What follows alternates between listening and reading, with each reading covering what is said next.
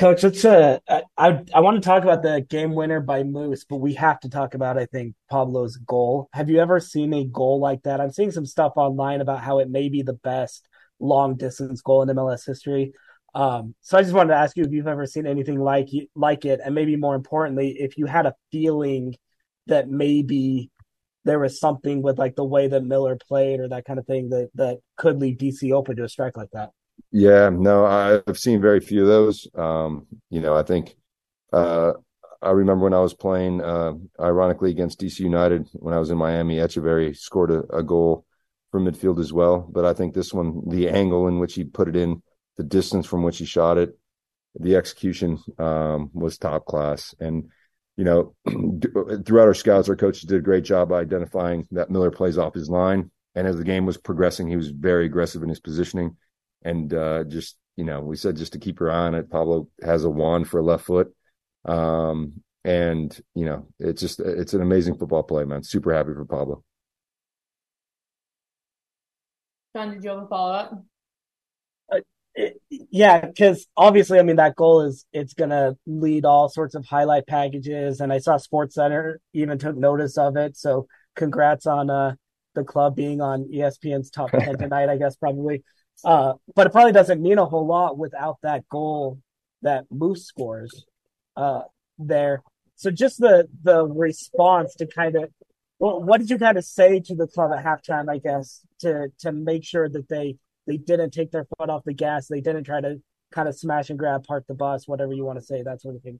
Yeah, you, you know, I think uh, playing a man up or down is always a tricky uh, proposition. You know, I think for us, what we wanted to prove uh, and, and we talked about at halftime is is is being quicker with our ball movement and uh, given better angles. And and I think on the second goal, we did a good job isolating in the wide areas. Andres made a great play. Danny made a great one run, and it was it was a good goal. And then, you know, uh, conversely on the defensive part of it, it's it's a really tricky proposition as well. Knowing that uh, we want to get pressure on the ball, but they got for me one of the best strikers, you know, not only in this league but in the world, um, who's a giant um, amazing with his head, and he's got gloves for feet. And and so understanding the the the difficulties, we want to get after the ball because we're plus one, but we also know that getting after the ball will open us up in the middle of the field. Um, and I think the guys did a great job of balancing that out, um, and you know, getting pressure on the ball, and then.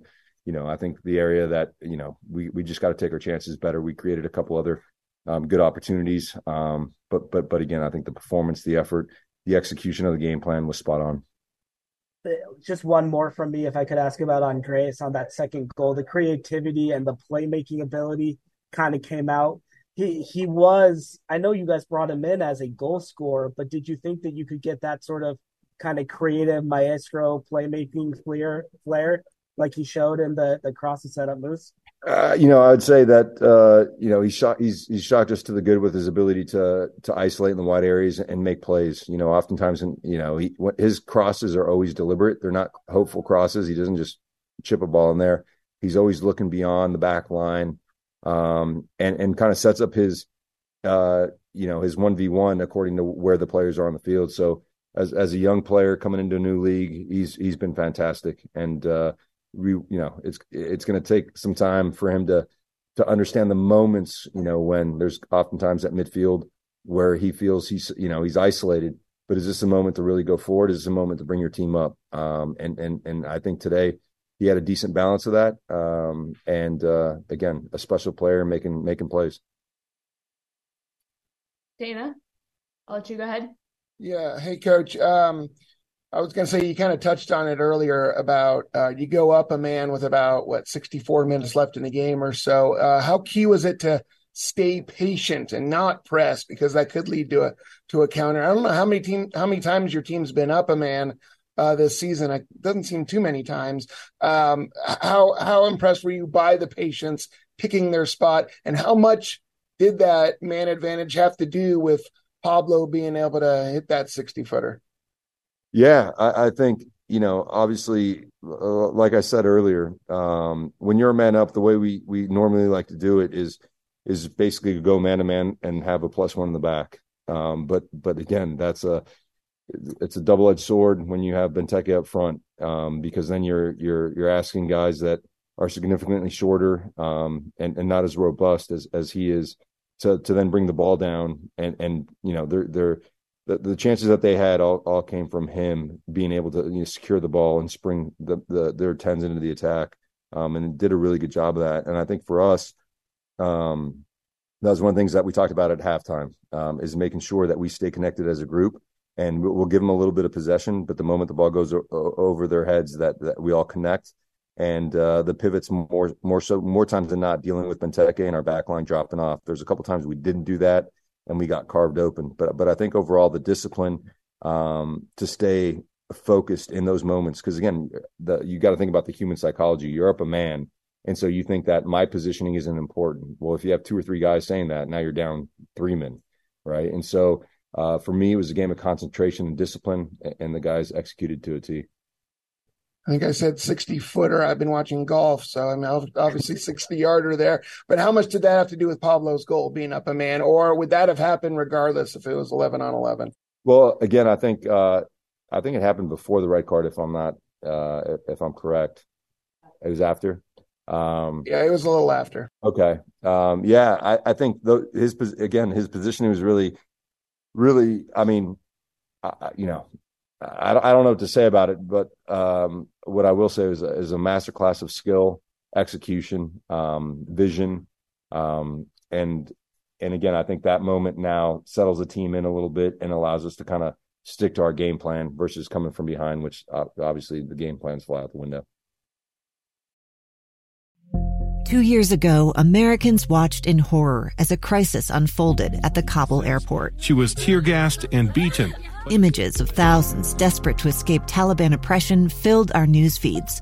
More than 80,000 Afghans made it to America. But the story didn't end there. It was very cold. There was no power, no heat. Who would help our newest neighbors? I'm Andrea Smardon. In Stranger Becomes Neighbor, you'll hear the stories of some remarkable refugees who left their homes and their dreams behind only to start over from zero. Their only possession was three blankets. And you'll meet Americans who stepped up to help them. You want me to come when you deliver your baby. What can one person do in the face of an international disaster decades in the making? That's Stranger Becomes Neighbor Find us at kslpodcast.com, follow us on Apple Podcasts, or anywhere else you listen. Ari, anything from you? I'm okay, thank you. Awesome. All right, thank you guys. Thank or you. well, Jason, do you have anything? Uh, just wanted to ask um, on on Pablo. You, you mentioned he has the one with the left foot he ever done anything like this on this level at training preseason anywhere? Uh, he has in training a couple times, and he's always got that. He's always looking forward, and that's you know Pablo's biggest asset when you have a left foot like he does, and you can spray the ball like he does, and effortlessly. You know, he he does it from a standing position where most people need to get the ball out of their their feet. You know, it's almost like a golf swing where the ball's kind of stuck underneath him, and he's just got an uncanny ability to spray the ball. And so, um, this year, uh, even though he's he's one of our more defensive players, uh, you know, as far as his role, his ability to put points on the board for us this year has been fantastic. Great. to ask real quick though, Pablo. I don't know if you know tonight was our your eighth game unbeaten on the road across all comps. That matches a club record. Uh, going to St. Louis coming up, it's something that's been pretty notorious at home. That you know, obviously we struggle with at the beginning of the season. How does two back to back road wins get this team kind of pumped for next week? Yeah, you know, I think the way we talk about um, you know the the team we want to be is is eliminating that variable that you're you're at home or you're away from home. I think for us, it's it's trying to get one day better uh, individually and, and as a collective. And I've seen in, in the last few weeks a growth of a team that is is doubled down on that. Um, and, and now we got to go to a difficult place to play. But but I think the the momentum and the confidence is always an important thing to start the game. And I think we're going in this game thinking that, you know, we can go in there and if we put a good game together, we can, we can, you know, take some points. And so for me, it's about, uh, coaching for, for the season and taking each game as they come and doing the best we can in those games. Awesome. Thanks, Pablo. Thank you.